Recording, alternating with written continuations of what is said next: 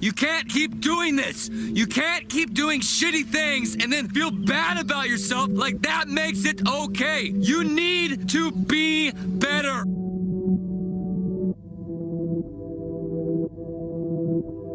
No, no, Bojack, just stop. You are all the things that are wrong with you. It's not the alcohol or the drugs or any of the shitty things that happened to you in your career or when you were a kid. It's you. All right? It's you. Everybody, Bojack wants to get real. All I ever wanted was to be your friend. And you treat me like a big joke. You think I don't notice? Why don't you like me? Tell me. Because I'm jealous Of what? of everything. Everything comes so easy for me. Oh, and it doesn't for you. What more do you? What else could the universe possibly owe you? I want to feel good about myself the way you do. And I don't know how. I don't know if I can. Um, I, I guess my question is, do you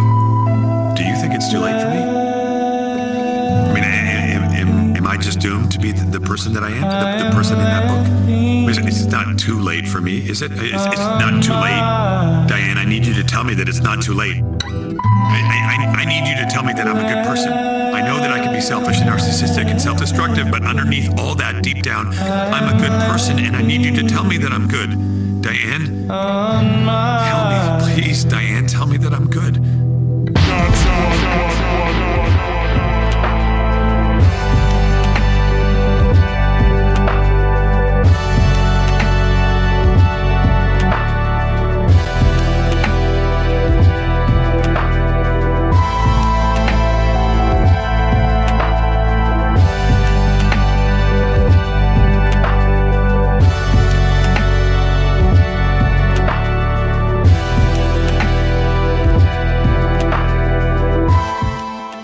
So first, I just want to thank you for making time to um, to come in and do this with me. I know with you know every time I've seen you, you've been fairly busy and and your your time's limited. So thank you for coming on. Um, can you just quickly um, you know introduce yourself to our to what we call the squad out there Yeah. and give them a little bit of your background? Yeah, basically, my name is Jesse. I'm studying to be a psychologist. Uh, I will have finished that within a few months. I will not be licensed at that point, however. Um, I essentially have um, been someone who's been curious about the human mind and why people do what they do for a long time. And that, of course, led me to the work I'm doing now, and uh, most recently working with those who uh, have substance, excuse me, substance abuse issues. Okay. Um yeah, you know, when I first met you, I just thought, "Oh, another counselor," but you've been um teaching our your last codependency and communications class here and it's been the way you articulate um you know perception and the way addicts think and and the way we kind of delve back into um, character defects or behavioral issues has been really fascinating to me. You know i don't know if i told you this but um, before i came here i was going to up to, at cuesta college i was taking um, intro to addiction families and addiction kind of getting courses done for a cert- certification in addiction studies. And a lot of that information was fairly dry but the way you've kind of um, presented a lot of things have has been really um, really intriguing to me. Um, can i ask is do you see any commonality with addicts in general? Or do you think it's a case by case basis as to you know what causes their addiction or their mental states that lead them to turn to drugs to kind of cope with with the lives that you know surround them Yeah, that's a really good question. I think that there's definitely something in common with many, many addicts, but it's hard because people become addicts from so many walks of life. Addiction does not know any race or age. Addiction seems to strike almost anybody anywhere. So I guess the one thing I would say is in common what's what's easier to define as in common is not where they started but where they go to. So mm-hmm. I tend to encounter addicts once they've been involved with drugs for a very long time and I find that common factors are the feeling that they need to hide themselves, perhaps to lie to other people, the feeling that they can't go to the cops anymore or or a teacher or a school, low self-esteem, uh, run-ins with the law, but it's kind of dodging the questions because these are things that happen once someone is already addicted. Yeah. So, in terms of factors that lead someone to become an, an addict, it's really hard to say because when you know someone is one, it is probably because they've told you or you can tell. It's extremely obvious. Mm-hmm. But that gives us an extremely biased sample because what about people who work nine to fives, aren't in jail, don't have run ins with the law, make a lot of money, and are completely addicted, such as Prince, who died? Yeah, like so, functioning addicts. Yeah, like functioning addicts. Mm-hmm. Or addicts who are so wealthy that they have people that force them to function. Yeah. So I don't think that there's. I think that if there's one thing in common, it's that addicts are in a lot of pain. Yeah. And there's a lot of reasons to be in a lot of pain, but if I had to shoot from the hip, I would say that the thing I find in common the most among addicts is trouble in their family, often with their parents.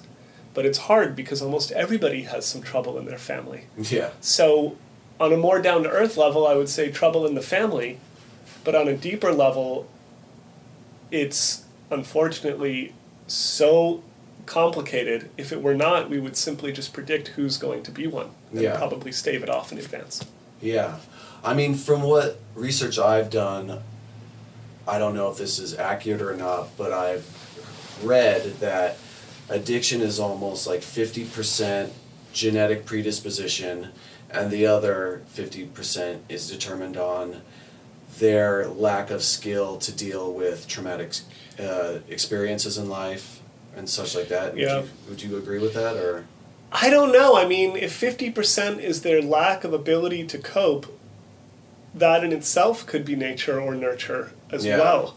And if the other 50% is a genetic predisposition to becoming an addict, that's a fascinating question that I think about all the time. Could somebody have everything going right for them in their life and mind and everything, and pick up a beer for the first time and completely lose it? The Simpsons actually makes this joke with Barney. They have a flashback and they show that he was, uh, I think, a medical doctor, a medical doctor astronaut and they're celebrating their first flight or something, and he takes one sip, and he's a complete drunk from then on. Yeah. So I don't really know what it, what's really causing it. Yeah. Uh, it's really hard to say how much genes have to do with it. If I had to guess, I would bet it has more to do with your basically nurture and that's not just parents, but what you have experienced in your life. Mm-hmm. It's hard for me to believe that there are people who, if dropped anywhere in the world to any life, to any family, would become an addict in all of those lifetimes. Yeah. But on the other hand, I'm being upfront when I say I, I don't really know. It's almost impossible to know because we can't have someone experience two different lifetimes starting as the same person. You know? Yeah and it, I mean, I feel like it's got to start from somewhere. I know from my experience when I was just getting into college. I mean, I have alcoholism and addiction on my mom's side of the family. My dad's is is not a, uh, um, or or present, but I noticed, you know, first of all, the call it the culture of college. You're getting a yeah. new sense of freedom for the first time, so pretty much everyone abuses it. But I would see select people fall into problems with drugs and alcohol, and some people just didn't, even though they dabbled. So it was always interesting interesting to me, like what is it about these people that caused them to um, have lack of control yeah, over others. Yeah, I certainly there's a few things about this that I think are extremely interesting. One is that you could have a parent who is an an excuse me, you could have a parent who is an alcoholic and you never see them drink. Mm-hmm. And then you would say, why did Tom start drinking to excess when his dad never showed him that, never Yeah. taught him that? Must be in his genes. Mm-hmm. But a counterpoint to that is that maybe Tom's father never shared his feelings with anybody and then would drink to compensate. Yeah. Tom didn't see him drinking, but he did see him not sharing his feelings. So sometimes I think a character like Tom will go to college and not share his feelings, let's say, and find that alcohol or drugs is just an amazing way to counterbalance it. So even if the parents don't set you up genetically to use, even if they don't you don't ever know that they use or see it, they're giving you habits that can only be maintained usually if drugs are involved. You know what I mean? Yeah. So Yeah. that's a hard thing. Another thing is temperament, I do think, is somewhat inborn in us. So if you're a very nervous person, Mhm. it's going to be more attractive to you to drink. Um, and then another point I want to make real quick is just that the it's really hard to say how much temperament is a part of it because not only might you be nervous or not, but the actual way a certain drug might affect your brain is surely going to be a little different than somebody else. Yeah. So we have such a complex matrix here of nature and nurture, personal narratives, you know, all- all this wisdom, but it's kind of frustrating because I don't know if we're ever going to be able to say this is exactly what it is. Yeah. Um, yeah, that, actually, you know, you make some good points that I never even thought about that, that there could be an infinite number of reasons that would turn someone to feel they need a substance to cope with with whatever is going on Yeah. inside them emotionally you know um, it's it's it's funny because we're sitting next to uh, the family roles which I studied in, in college um, and I was wondering if you could just touch on that, like maybe briefly talk about you know the roles and how they may play a part in an addictive family. Yeah, I mean, I think the role that the the family is like a structure or a or a machine that um, needs to function, and so people usually take on different roles. I mean, here in front of us we have the mascot, scapegoat, chief, chief enabler, family hero Lost, lost child. I'm not an expert in these particular terms, but we can imagine how people get these titles, and these titles are implicitly reinforced in the family, and there can be subtle punishment for trying to withdraw from a particular role someone takes on. A perfect example is the concept in psychology of the identified patient, Mm-hmm. who the patient in its Latin root just means the one suffering. Yeah. So when we say identified patient, what we're referring to is, let's say that kid, I believe his name was Tom. Let's say he becomes a, a severe alcoholic, and he goes to therapy, and the parents will probably say, problem in the family is Tom, and only Tom. And that leads Tom to believe that everything in his life was perfect, and that it's only because he is weak or something that he alone has the problem. Mhm. It's not always the case. It certainly is not always, but oftentimes the identified patient is the result of what has been occurring in the family. And it's possible that the identified patient is actually the healthiest member of the family because they're the one that realizes something is wrong Yeah. and might be seeking help. Mm-hmm. So, in summary, there's many roles that we can fall into in our family. It's hard to change roles once we've been put into one. And the concept that's the most interesting to me in the family is the identified patient who's the official unhealthy person. But they're usually the result of other unhealthy dynamics in the family that often began decades before they were born. Yeah.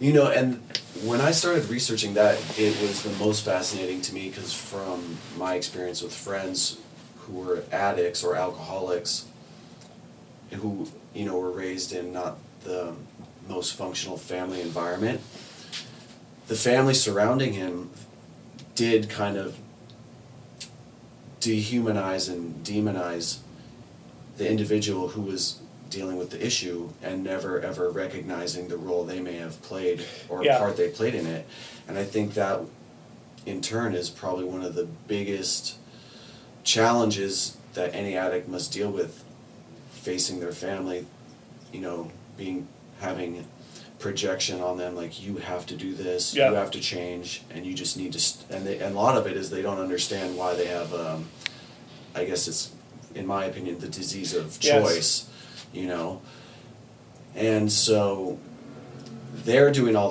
the i mean they and i what i've seen is i've seen friends do all this work to, to attempt to change yet the environment with surrounding their family stays the same Yeah, yeah. A quick a quick disclaimer is that it is not always the case that the addict is reacting to an unhealthy family. mm-hmm.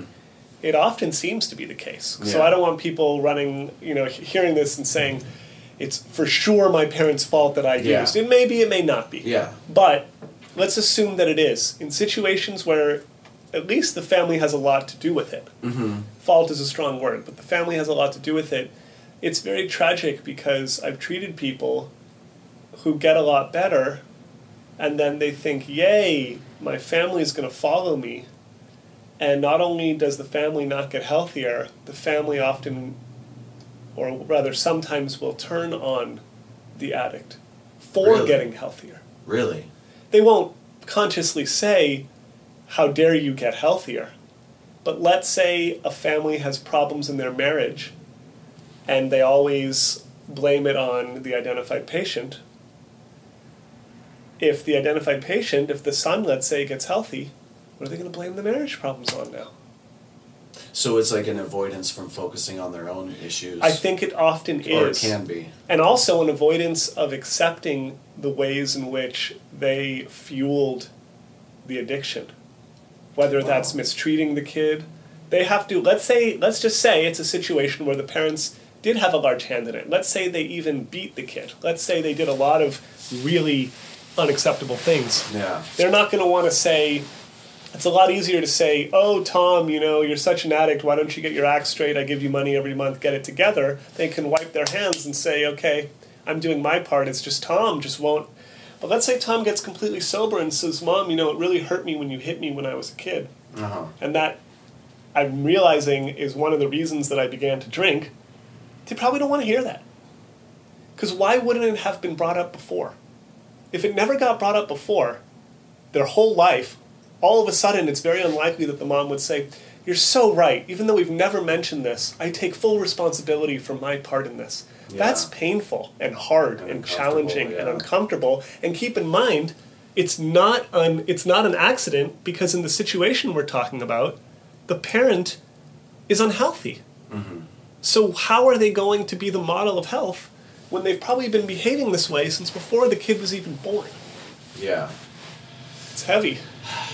It is. And you know, when I even talk about family roles, I don't say it for anyone listening, I'm not saying that in a sense that responsibility doesn't fall any less on the addict themselves.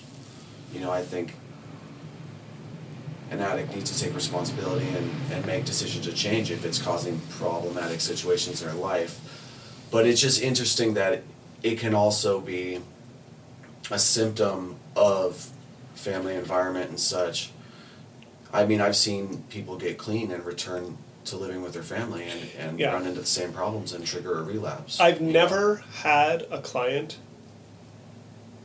I'm not saying it doesn't exist, but I've never had a client where they used simply for the enjoyment of using the drug. I've had many people say that to me, Yeah. and then many months later, they see that I've even been convinced myself, wow, this person seems so healthy. They must just really like this this drug, you know? It's it's no they're they're not running from pain, they're only seeking pleasure. I have not seen it once in multiple years. Yeah. Never. There's always something, and just to be clear, it's not always the parents or the family. Yeah. But let's be real, the parents and family are usually the ones that we learn from. We learn how to be a person from. And it could be responsibility could be on the kid if they, you know, let's say run away from home or something like that, depending on the reason. This is such a complicated thing. I'm not trying to say anyone's all, always to blame for anything. Yeah. But just to summarize, the addiction didn't come from nowhere. And let's face it, the family unit is at least half of our psyche. It becomes psychic architecture in our mind. It's like hardware. Yeah. And so if your hardware has a problem in it, it's going to be hard to change it and fix it with the software. Hmm. So, long story short, a lot of problems are at least primed inside the family unit. For example, it could be something like, to be fair to parents, it could be something like the dad was a master painter or something and never said anything to the son, and the son felt pressure to be that as well. So it doesn't even need to be spoken on purpose. Mm-hmm. The parents could also, as a as a counter example, be completely healthy, but leave the kid with impressions like I have to be this or that. And so high achieving families often or sometimes we'll have addicts as well because they feel the pressure to be something. I think it's almost always rooted in self esteem, ultimately. Yeah. No, and um, I like before I even came here, I thought, you know, my problem was just with drugs and drugs alone. But since I've been here for almost five months and working with, um, you know, my therapist, quote unquote, um, getting all to the deeper rooted issues, thinking back on my upbringing, I'm realizing that because it's so cliche to say it, drugs weren't my problem; they were my solution. But it was just a symptom of underlying issues, like Yeah. when I was raised. Uh, um, I may have felt neglected as a child, and now later in life, I self seek validation Yeah. and acceptance through others, and I have self esteem issues, and this and that, and all these different things. So, um, and I think it for me it took at least 90 days of just going through like the motions and Yeah. being clean f- for me to even be, to be able to address and notice that so now i can try and fix the way i've kind of wired my brain to perceive situations in the world around me for the last 35 years Yeah. um, can i get your thoughts or explanation on cognitive behavioral therapy and um, dialective behavioral therapy maybe and um, how successful the, you know it can be in to treat um, you know things like ADD, ADHD, or, or maybe even borderline personality disorder, Yeah. um, and what and how exactly one would even go about implementing that technique into their lives. So dialectical behavioral therapy is not something I know a lot about. I've heard a little bit about it. CBT I've heard a lot about. I think CBT is very effective at helping people to retrain habits. Mm-hmm. But to use a metaphor, I do think it's kind of like a software change. Mm-hmm. If you are obsessing, if you're having problems with thoughts you can't stop, if you have a negative outlook, things like that. I think the strategies of CBT can always be helpful. But I think that for an addict who's really suffering, I just can't see how CBT would really be enough. It could be very helpful. Like every time I think no one's ever going to love me, I think of a few things that counter that or things like that. I think it's a very powerful tool, but I don't think it's going to be enough to help repair their self esteem alone. Um, and just to get back to something you were saying earlier, to say that drugs are the problem is like saying a bandage caused the wound. Yeah. Now, the drugs are like a dirty bandage that makes the wound worse, and it causes so many problems in itself. And it's designed to help people forget themselves and forget what happened.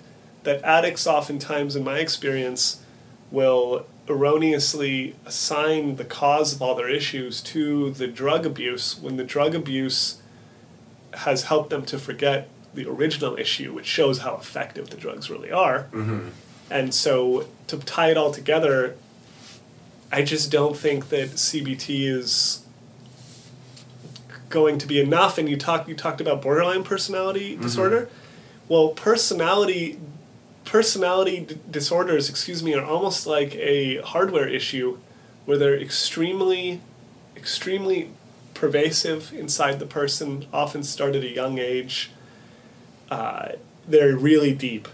And Yeah. so I think it's pretty widely accepted that CBT will not be the right treatment for someone with a true blue personality disorder. It that person needs years of intensive therapy and even then it's very hard to change because something occurred in their life in their mind that led them to a place where it it's not a passing issue it's part of who they are at this point. point and so that's going to take a heck of a lot more work Yeah. Um, no disrespect to cbt but i just don't think that's what cbt was ever meant for What do you think it was meant for? I think it's meant for people who are having issues with their thinking and mm-hmm. habits and want to change the way they think and process, but who have dealt with underlying profound emotional issues. For example, if someone comes in and they're having trouble smoking with smoking, or they constantly have negative self talk, CBT would be very effective. If they come in and they realize that they feel that their mother never really loved them and chose drugs over them, I don't think that CBT techniques are going to be the uh, uh, one, you know, I don't think CBT techniques alone are going to fix it. Uh huh.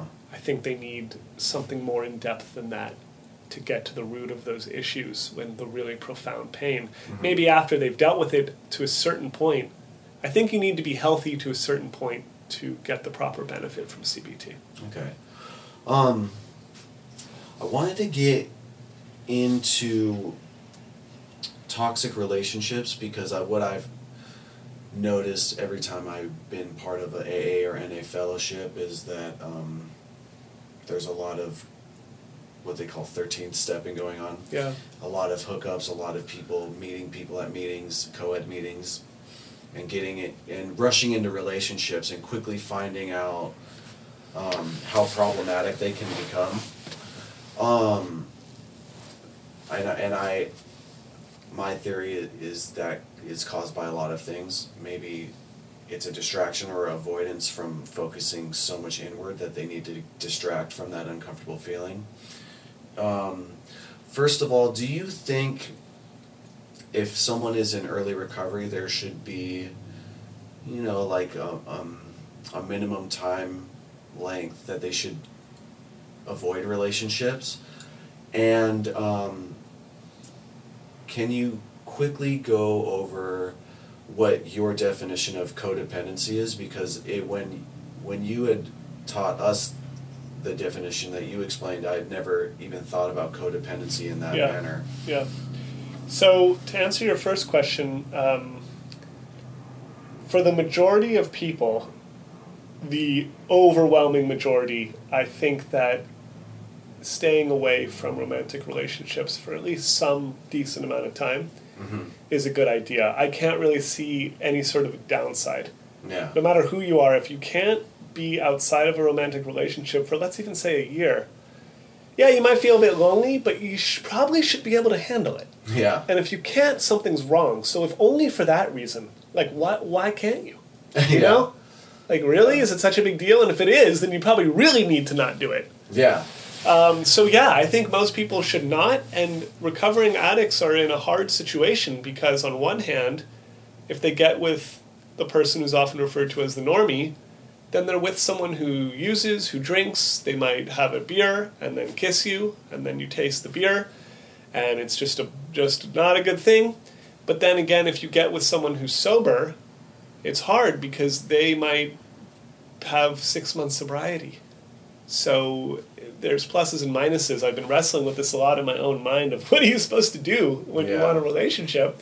Um, and then codependency. Okay, so I've wrestled with it for a long time, but to me, codependency means a relationship pattern in which one is unwilling or unable to set boundaries explicitly, which results in acting out implicitly using defense mechanisms, deep breath, in a manner harmful to both parties. Uh-huh. So that's a mouthful, but it basically means it's a person who will not set their boundaries.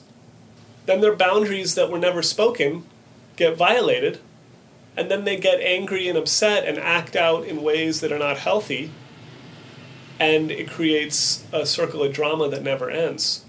If they just set the boundary originally explicitly, it would end the cycle, but for many reasons they're not willing to do that.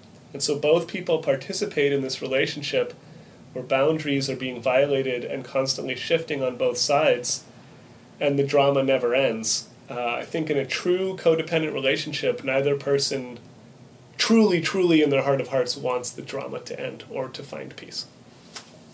Um, so, one other thing uh, in regards to codependency, can you just quickly, briefly describe it? You know, the difference between toxic and vulnerable communication. Um, you talked about the, the circle of drama. Yeah. Um, and could you briefly def- define or, or explain how people place themselves in roles as a victim, perpetrator, rescuer? Sure, sure. So, um, sorry, the first question, I was focusing so hard on the last one. Toxic and vulnerable. Toxic and vulnerable, thank you. So, toxic and vulnerable communication. Toxic communication to me is primitive. It's the verbal equivalent of throwing a punch. It is easy. Um, you're basically trying to whip the other person into submitting to your point of view, Mm-hmm. to make them a sort of extension of you, to kind of bully them into believing what you believe. You're not really focusing on the truth or a good relationship or accomplishing anything. Basically, your only goal is to be right and to make the other person agree with you and possibly encourage them to agree with you in the future and punish them in the moment for not agreeing with you. One other thing that must be said is that someone communicating in a toxic manner, it's often not, they're not in great control of it. It's usually the result of being emotionally overwhelmed and lashing out because to not be toxic requires bearing the burden of the anxiety Yeah. of the unresolved moment. For example, let's say someone acu- um, thinks their husband might be cheating on them. A toxic way to go about it would be to say, I know you're cheating. That relieves them of the burden of having to not know whether they are or they're not.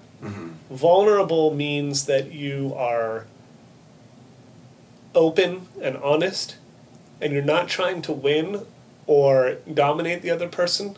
You're just trying to share what's inside of you in a dignified manner and trying to have a relationship that's harmonious with the other person. It's you're truly trying to repair. so find resolution. and find resolution if possible. Mm-hmm. But accept there might not be a quick resolution. Yeah. So to give the example of the person who thinks their husband is cheating, the toxic way is to say, I know you're cheating. The vulnerable way would be to say, I've become really worried about our relationship.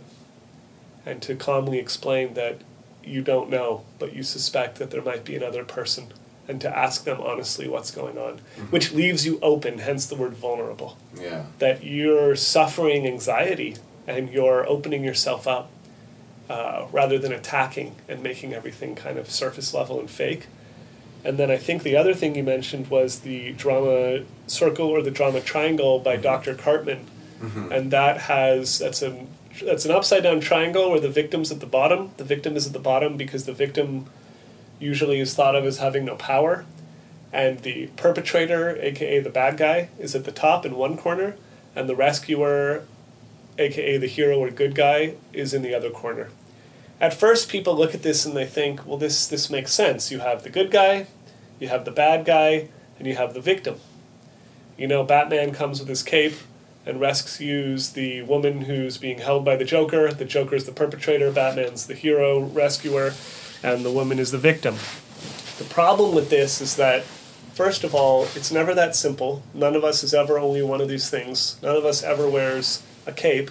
And it's kind of sad because the reason that we have Batman and movies and TV shows that reinforce these roles is because it is satisfying to see someone who's only evil or only good. Mm-hmm. But then we confuse the art with real life. And we think that there are Batmans or that there are Jokers, there are villains. And it's not that simple. And so I'll give you a quick example, which is let's say a, a father gets mad at his son the son is the victim in this moment, and the mom might try to rescue him and say to the dad, Why are you being so mean to him? Stop picking on him. Mm-hmm. And then the dad might lash out at the mom. And now the dad, now the mom needs rescuing from the son. And then let's say both end up getting really mad at the mom. Now, you know, it can just keep going around and around and around in a circle, and it never ends. And it's just not true to think of ourselves as any one of these things, though it's kind of satisfying. Yeah. So I guess the theme of this conversation has been so far that it is really complicated. Mm-hmm. And it's the human desire to simplify things that I think has led to a lot of problems. And it's also led to extremely harsh judgment of addicts themselves because they have, in many people's eyes, become the official perpetrators in society. Mm-hmm. So that's just a quick example of how the drama triangle is not, it's not good to think of yeah. things in that way. If only it were so simple. Yeah, yeah. It seems like everything is much more complex than people give credit for. Yeah. Um, in in your communications class, it's really opened my eyes to using the art of communication in a way I've never really thought about before. Usually, when I've been in confrontational um, moments with people, engaging with them, I have caught myself being reactionary and projecting the kind of energies that they are projecting onto me. Yeah. And um, it's been really helpful to try especially when looking back on arguments I've had with ex girlfriends, seeing how it, it could have gone better.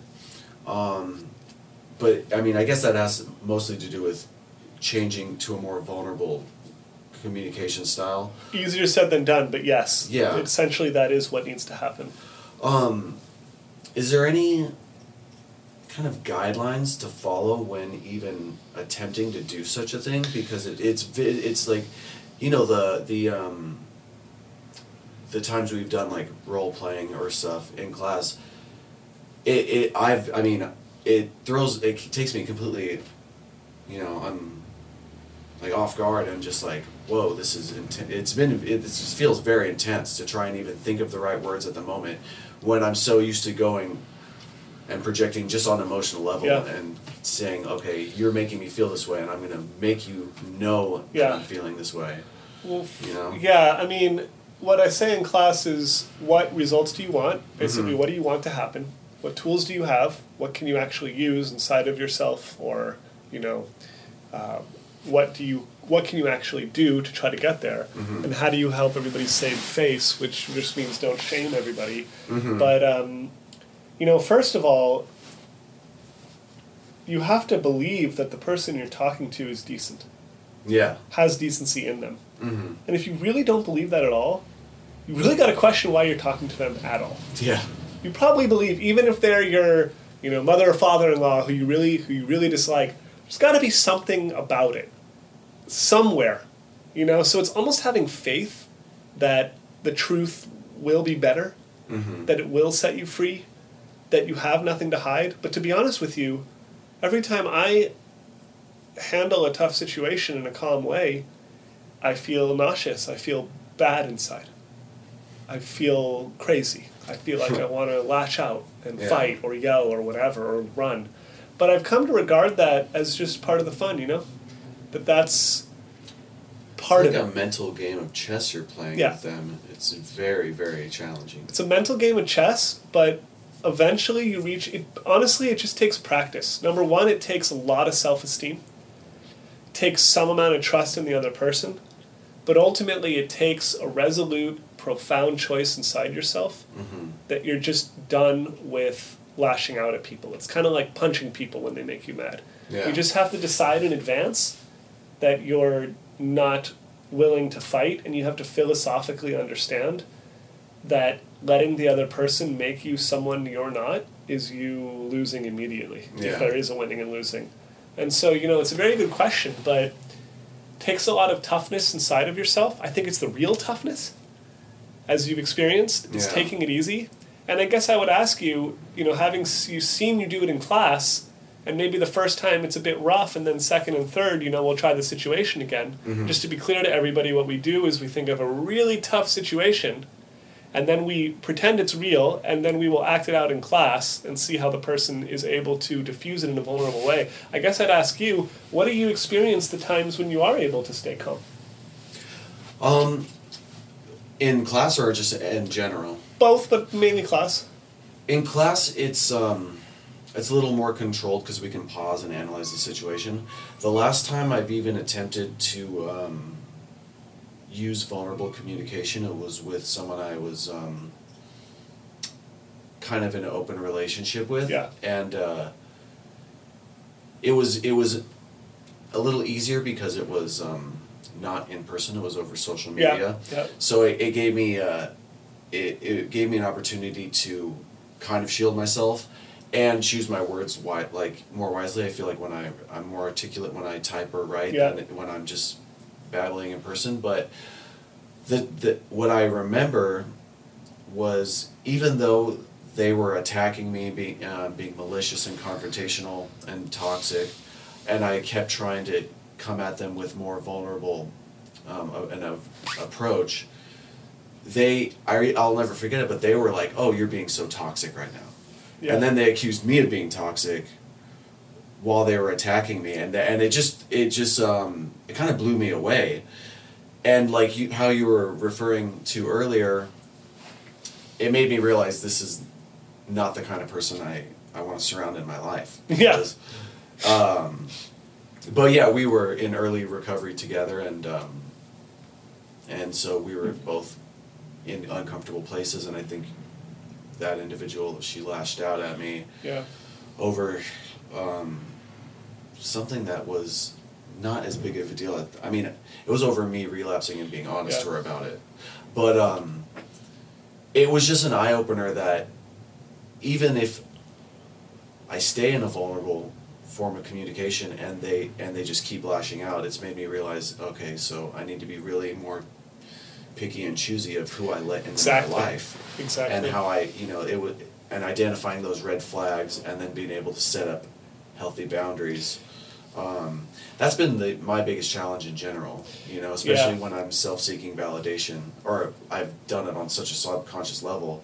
Now I've been having to be more aware uh, when I'm communi- especially with a female Yeah. or something that, um, you know, we're talking on a more intimate level if I see a red flag pop up, I need to be very make myself more aware of that instead of overlook it and then communicate the qualities or standards. I want in a Yeah. in a Yeah. partner. So that's just been my experience, and um, that's why I'm really thankful that this class exists and that you were able to teach it before Yeah. um, you're transitioning. Um, And something real quick is just that the explosive conversation that we're talking about, the one where someone's toxic towards you, not always, but usually I'd say over 90% of the time, could have been avoided yeah, had you dealt with the situation or noticed earlier. Mm-hmm. I think that what's hard is that communicating is the final thing in a very long chain. It's kind of like buying a burger or something, you know? As if that's the whole deal. No, they had to ship the meat, they had to kill the cows, they had to package it, they had to cook it. Communicating is merely representing what's happening inside. And so if we don't know who we are extremely well, mm-hmm. if we haven't practiced, we have to first know who we are inside to even communicate it. So I think that the problem is that this begins really deep and ends with the words coming out of our mouth, but that's only like 1% of it. Yeah. 99% is happening internally, and then at the very last moment it's being communicated. And one final thing I want to say about it before we move on is I've worked on it for a long time and I used to not be very good at it. And the way I've gotten good at it ultimately is I just I know who I am and I understand the situation I'm in. And so I can't be bullied into questioning whether I'm right or wrong about mm-hmm. my own belief about something. Yeah. And I think that's what happens to people is they communicating in a vulnerable way, it's almost like a sick joke, is just saying what you really think without stabbing. yeah, Just saying what you actually think, but in a calm way when they're not being calm. And so what I found is that you just need to find a way to have the strength to say what you think. And I think a lot of people become toxic because even though they think they're right, they believe perhaps rightfully so, that the other person's going to bully them into submission or to accepting their viewpoint if they don't lash out. Yeah. So I have the confidence that my viewpoint, I'm not going to budge on something that's really important to me. Yeah. And they can yell and scream, but at the end of the day, I'm I'm me, and I'm not going to let them change that. So. Yeah, and I've noted. I what I've noticed is also with a lot of individuals who've you know been institutionalized and grew up in like the politics of that environment. They also have a fear that if they allow someone to to speak to them in that manner without Yeah. bouncing the ball back to their court, they have a fear that other people will see that as a form of weakness and then take advantage of them. We're in a culture where emotions are considered to be weakness, Mm-hmm. and that's just insane. Yeah. But it's hard because if you're in jail for 30 years and you're in a situation where you might very well die if you say the word emotion, yeah. it's hard to have somebody come out of jail and say, well, that's over now, time to be really gentle and, and soft. So, you know, I also understand that it's a, it's a long road and it's, it's, that's why we don't call the addict the perpetrator. Because guess what? They were also victims and they were also rescuers. Yeah. That's yeah, that is really fascinating. And I and it- what I've also noticed is you can get the same message across just if you use a different tone or a different body posture. Correct. You can use the same words even. Yeah. You know- like how you actually present them or project. It's them. like saying to a, a husband or wife, "You don't love me anymore," versus "You don't love me anymore." yeah. Completely different reaction. You can feel it inside of yourself. So it does become kind of like a chess game. And the more you work on it, the more you see, oh yeah, it, they were really loud and proud, and it made me uncomfortable. But you start to see, you don't have to act on that. You don't have to actually act on it. I feel the same thing I felt when I was five. I just listen to a different part of myself Yeah. when I respond. Um, I wanted to kind of shift um, topics into more of a societal aspect, um, because, I mean, what I've noticed, especially in in uh, America, is that drugs are becoming more rampant. Their potency is increasing. Overdose rates are increasing. Um, needle-borne disease rates are increasing. Do you think there's certain policies being implemented within um, our laws and structures in the, of that variety that maybe kind of helping perpetuate? Yeah, for sure. issue? For sure. I mean, to keep it as a general concept, first of all, viewing addicts as criminals is criminal. Yeah. You know, like if I could change one thing, it would be that we yes, we will probably never know exactly why whatever it is, but somebody who especially if they're buying it with their own money, someone who goes to work and comes home and smokes crack should not I don't think they should be arrested and go to prison. Yeah. I don't think you should be arrested for harming yourself. Mm-hmm. If they stole, if they did this, that, or the other thing, okay, now now we're getting somewhere. But yeah. the addict needs help. And the addict, in some way, if you think about it philosophically, is already being punished by the use and probably already has been punished. In the overwhelming majority of the situations, the addict has already been punished. So let's take a really clear cut one. Let's say you were born addicted to a drug because your mom was using when you were in the womb, and then you start using the drug, and then we put you in jail it doesn't really make a lot of sense to me. Mm-hmm. so I'm not trying to say the addict is completely off the hook, but I don't think that we should reinforce this message that addicts are selfish and lazy. Who would wake up and say, I have a great family and job and life, but you know what? I'm just going to smoke crack and ruin everything as if being on the street homeless is going to be the easy way out or something. Yeah. That's not easy, actually. I don't think I would last a day. Mm-hmm. So, looking at addicts as if they need to be punished, as if causing them suffering is the solution, Yeah. is a bit backwards because the suffering led them to the use. And as we know, unfortunately, there are drugs in jail, Yeah. And so you go to jail, a newbie, and you come out a pro. You come out an absolute pro. So I think that drug addicts need to be rehabil- rehabilitated, excuse me, and be shown some reasonable amount of kindness. So that's policy number one, is just anything that, any policy that is under the umbrella of punishing addicts and treating them as selfish members of society. It's you know it's almost like this this this pervasive attitude of we would all love to be addicts too, but we just have to do our lives unfortunately as if we you know it's like people Yeah. who are extremely obese as if we would all love to be obese but we have too much self control. Of course not. Of course not. So yeah, just to just to bring it home, not punishing addicts, having jobs that people can get who are felons. If you've paid your debt to society, you should be able to get a job. Um, and just not treating addicts as, you know, it's like the quote I talked about in class I am human, nothing human is alien to me.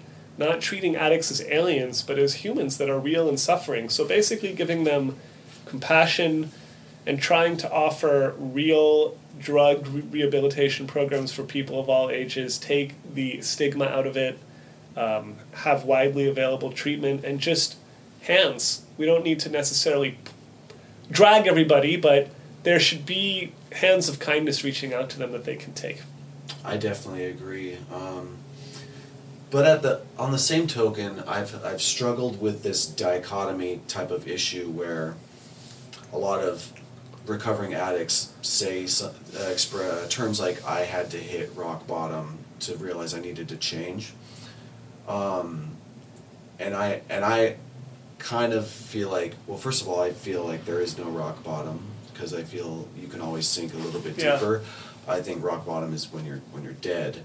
Um, but I do feel, at least for myself, I can't speak for everyone else, that I had to lose a certain percentage of things in my life to make the conscious decision that I needed to get help outside of myself. Um, but I also feel that a lot of institutions, very diff, of varying forms, are not very beneficial to the addict in general. No, and just to Um, be clear, in the world I'm talking about, you'd still lose everything because Yeah. I'm not saying that they're going to give you a house and a car and everything. Yeah. I'm just saying that they're going to put you in a program instead of put you straight in jail. You might end up in jail anyway, though, Yeah. with the type of person you're talking about. So there'll still Definitely. be plenty of opportunity to hit rock bottom. Yeah. Oh, that's a good point. Um, I guess when I say those kind of things, I've I think about the harm reduction programs in like Portugal, Yeah. and Switzerland, and other areas where they actually provide addicts with um, government issue shots of heroin Yeah. for opiate addicts, which has done incredible things with lowering crime, lowering lowering disease rates, and stuff like that. Um, and I'm all for that. I think that's a great thing, and it's a great kind of social experiment that's had amazing results. Um, but I always try to look things at those types of things as subjectively as possible. Where you know some people, I um, might consider that not myself, but some may be- say that as enabling them to stay, just like someone is stuck on a methadone program. I guess. Um, and I and also I mean, I could never, as much as I would like to, I could never envision the United States implementing a harm reduction program, a program of to that extremity. Yeah, yeah, yeah. For various reasons, privatized prisons. Yeah, Um, yeah. All those things. Um, but do you think there is kind of a, a balance that needs to be made where they ha- what could essentially um, kind of lower addiction rates in America would be something like that. You know, I don't. It's so counter to the culture we have here. I get why they're doing it. You know, we sell we sell alcohol. Yeah. It's safe. Would it be a better world if we didn't allow alcohol? You know, Well, we saw what happened at Prohibition. we saw what happened then. On the other hand, do I want people being able to buy crack at their local liquor store? Yeah. This is a tough thing, you know? Yeah. And I think that a good place to start in this country would be just not treating drug use as a criminal act alone. The effect it would have on people's psyches, I'm not a criminal. Yeah. It would reduce the amount of violence. It wouldn't be like drug addict equals person in jail equals you know it, it would be kind of separate from being a violent criminal at least Definitely. and it would also reduce the number of times where let's say your mom or dad is a drug addict now they're not in jail for 20 years for let's say smoking marijuana and they can be home to raise you so you don't become a drug addict. So i think that that one change alone i'm sort of dodging the question a little bit but no, I, that, I totally that one change alone to just make it i'm not saying they need to be selling people crack by the us government but just just it's like if i punch myself in the face and i get taken to jail that's how it kind of seems to be Yeah. like if i'm selling drugs all right all right all right but i shouldn't be taken to jail because i'm punching myself in the face Well, I think the illegality of drugs in general incentivizes criminals to move towards that illicit black market anyway because it becomes more profitable. I think it does, but also, I always want to bear in mind: uh, are do are we really comfortable with? You know, this is a slippery slope because it leads us to selling all drugs legally. Yeah. And though I understand the arguments behind that, mm-hmm. it's really hard. Imagine if you had a kid who goes, "I'm going to go buy some meth at the store, just a little bit because it's Friday." And I don't know, maybe it's because I was born and raised here, but on one hand, yes, when drugs become legal, gangs, cartels, it takes the money away from them. But on the other hand, it just is, it's so hard. Yeah. No, I 'Cause- I appreciate that you that you vocalize both extremities of that Yeah. situation because I think a lot of policymakers and politicians in this country avoid this topic entirely because um, they don't know where that balance lies on the Yeah. spectrum. A perfect example is when there are programs that go to Skid Row, let's say, and give them clean needles, and that's it. Yeah, that's a sort of exchange. American compromise. Safe injection sites are just becoming a thing. You know, Yeah. that's something that is a little easier to wrap our heads around in this country. It's a little easier. It's like we're not giving them drugs. We're just making sure they don't get AIDS, for example. Yeah. It's kind of hard to argue with the clean needles, although I know a lot of people do not like that program, and I totally understand why they don't. I certainly don't have all the answers. Yeah. But um, stuff like that is more appealing to me. I haven't made up my mind completely, but Yeah. a clean needle program it's more appealing trying to make it safer at least. Because one of the biggest problems is when drug use is criminalized let's say you're a drug addict and you're you use meth and your meth dealer beats you senselessly you won't want to call the cops. And so i don't like that drug users feel separated and shunned by law enforcement. Schools they kind of and understandably so feel the need to hide and that Oh, they're yeah. criminals and it creates this world where violent crime and drugs are one and the same and this should not be the same thing Yeah. Well, I know, and I was just about to say that I think the criminality aspect of addiction in general it pushes addicts into the shadows Yes. and makes them fearful of, of coming out admitting Yes. they have a problem in the first place. exactly which only makes their emotional issues and self-esteem issues even worse Yeah. and it makes it a taboo thing Yeah. You know, it makes it taboo, and being a drug user, it shouldn't be taboo at all. It should be like having any other illness, which are also taboo. If Yeah. you say that you're actually, I take it back somewhat. If you say that you're a drug addict, that's more acceptable to a lot of people than saying that you're depressed. Mm-hmm. So, people who need help need help, and we shouldn't be punishing them for suffering a lot Yeah. we shouldn't praise people for using drugs, but it, it, it we just live in this society where people suffer and then they try to use drugs to feel better and then the society throws them in jail to punish them.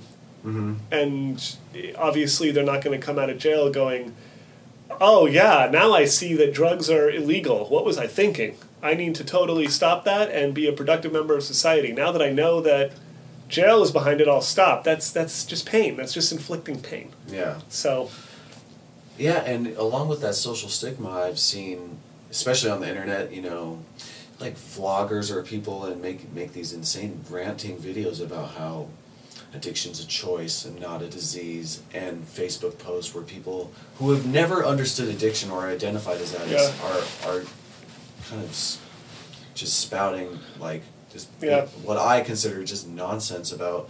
You know, I think it's it's kind of a hybrid where it's it's the disease of choice. That's how Yeah. I like to put it.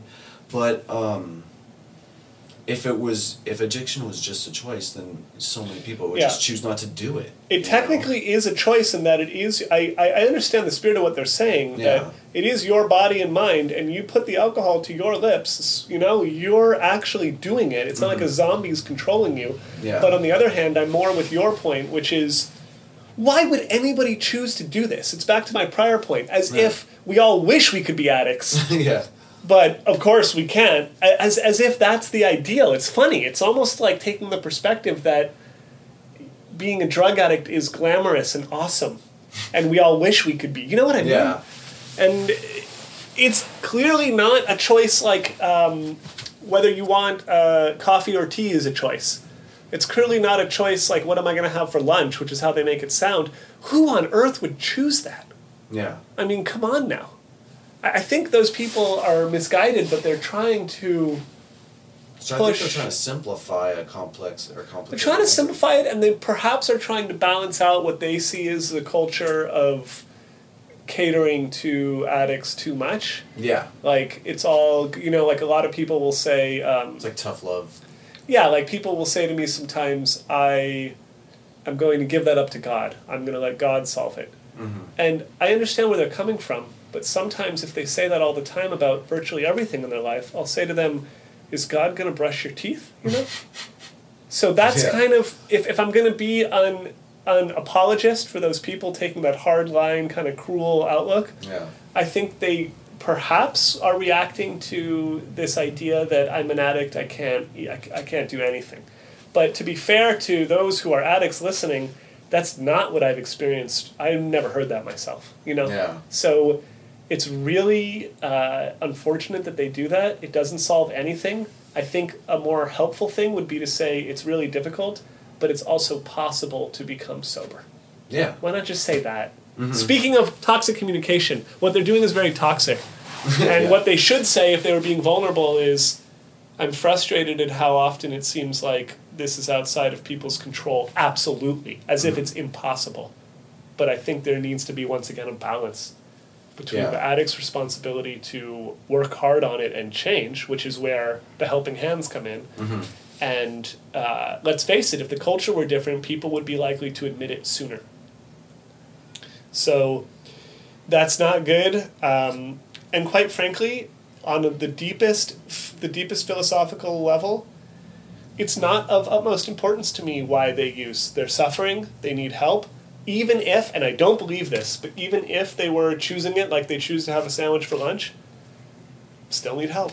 Yeah. What it's not. I don't think it's philosophically appropriate for us to tell other people what's their choice and what's not. You have no idea. I I think if we became another person, we'd be absolutely blown away by how different it really is.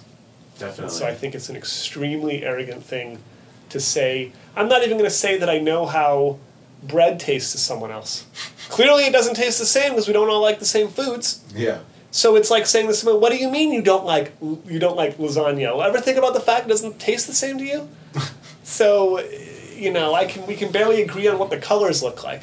Yeah. I'm not going to tell people that I know that their soul is weak and as if they're so. What are we to think here? That they're either born weak, in which case it's not their fault, or that they are in so much psychological distress that they can't get out. So it's it's tough.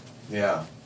Um, one one of the last things I wanted to ask you about is um, I've noticed and researched a lot of upper class or very expensive inpatient programs have their statistic rates show a high recidivism rate where a lot of addicts relapse and Yeah. return back to a program. Um, do you think that in some cases that might be intentionally by design for profit margins with more and what I've also noticed is like some of the most expensive inpatient programs, like in Malibu, and, and I'm not talking about all of them, but some of them I've noticed. The more money you pay, the more likely you'll be able to be prescribed things like Adderall or Yeah. methadone or Suboxone. Yeah. Do you think that's problematic, or do you think that's become a problem in our society today, or even? The high cost fancy rehabs. Yeah. So look, I don't know anything about this personally, but based on what you're saying, my gut my gut instinct is number one, those who go there are wealthy and they can afford to be addicts, so to speak. Yeah. It's less likely that people when you have a lot of money, people tend to look at you like you're on top of your game. So if I have 10 million in the bank and I'm driving a Ferrari, mm-hmm. it's unlikely someone's going to be like, "Hey, you look a little tired. Are you really feeling okay?" I'm going to say, "What are you talking about? I'm doing great." They're Yeah. not going to be thinking that. They're going to be thinking that I'm on top of my game. So they can have the luxury, I think, to go back and forth if that makes sense. It's a little easier to hide it. They can hire lawyers, they can hire whatever they need. They can they have a lot more freedom. Sure. An- another element is that I think places like that provide. Um, look, I'm not saying that they're not good. I've never been to one. I don't know that much about it. I'm sure that many people recover. But if I'm going to go with your sort of thesis here and try to explain why that might be the case, assuming that they're not as effective, that's a big assumption here. Yeah. I would say that a second reason is that um, they're probably being catered to in a way that's unrealistic. Mm-hmm. Life's not going to be like that probably after they're out. So it gives them this false idea of what it will be like. Okay. And then it's probably a letdown afterward when they're Yeah. alone.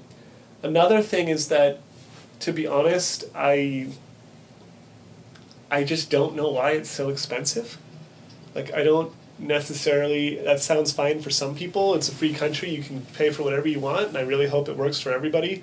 But in my humble opinion, recovery is mostly about having a safe environment to work on your emotions with other people uh, with trained experts and i don't know why you would need so much money that would also really limit the kinds of people who are there which i think would weaken the effectiveness as well um, and i also to be quite honest just think that it it sounds like there probably is a lot of money to be made.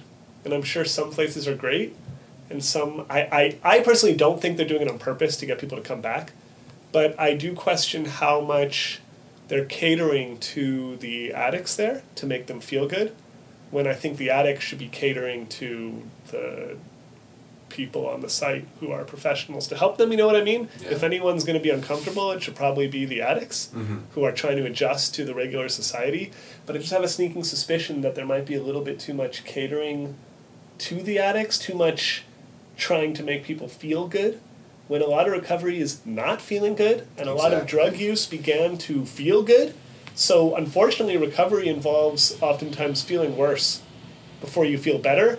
And if you're paying a million a year, it's going to be hard to tell someone to suck it up for a little bit. Yeah. Very good point. Um, we're at just over an hour, um, so I was going to wrap this up. But Okay. is there any parting words you want to say to anyone listening who may be struggling with a substance abuse issue themselves, and also to anyone listening who may be young and feel the pressures the pressures to experiment with drugs? Like, Yeah. Um, yes, I do. To to the young people feeling pressures to experiment with drugs, it, it you really have to look inside, and and talk with people you trust, and do what you feel you need to do, even if it's just drinking. You have to you have to really know who you are, and if you want to use drugs to feel better about yourself, or even more to have other to feel that others like you more, it will not work ever. I've never seen it work. It will make you feel better temporarily, but it is not going to solve any problems in the long run. I guess another thing I'd like to say in closing is just I am a counselor, I treat people. I just want everyone listening to know that you talk you mentioned the human condition before. yes. And I want everyone to know that life is really hard and painful. You don't see it on TV. You don't see it in movies because we usually go to them to get away. Or it's a horror movie and it's just ridiculously painful to a Yeah. point that you can't relate. Yeah. And so I want everyone listening to know that I suffer often. I, I consider myself to be a reasonably healthy person. I'm pretty happy. But I suffer. I think if we could see just because someone's sitting at a at a cafe drinking coffee and they look peaceful on their face, it doesn't mean anything. Mm-hmm. Most people are suffering and life is really hard and painful. I think it's worth it, and I think that things get worse before they get better, and in time, it is totally, it will be a lot better and a lot more, a lot more manageable once you get past these acute problems. But basically, I just want people to know that life entails a lot of pain, and people don't usually talk about it. But I wish people could see the internal lives of others and see how not rosy it really is often and how much we all have to go through. And I don't want people to feel that they're bearing a burden alone, whether they're an addict or not. I don't care if you've been sober your whole life. There's a lot of burdens to bear, and we often bear it silently and by ourselves and bearing mm. shame. But I want people to take heart and know that no, we're all bearing it together. And whatever you're feeling, someone else is feeling it too right now, and you have no reason to be ashamed.